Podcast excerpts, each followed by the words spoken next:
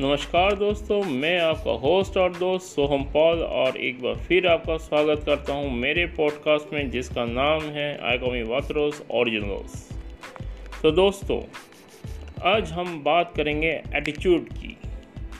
आप किसी से नरमी से पेश आ रहे हैं और वो आपको एटीट्यूड दिखा रहा है?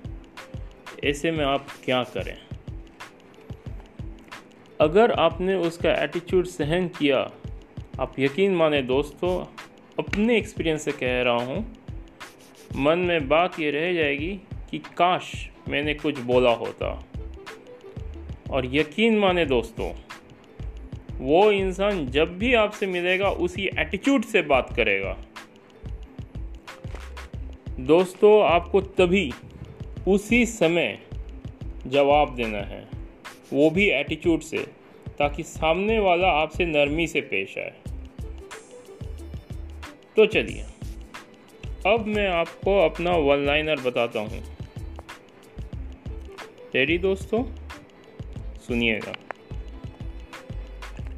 हम एटीट्यूड में आ गए तो तुम स्टैचू ऑफ़ लिबर्टी से लिबर्टी शू बन जाओगे। दोहराइए। आप देखिएगा दोस्तों, सामने वाले के एटीट्यूड में थोड़ी सी नरमी आ ही जाएगी।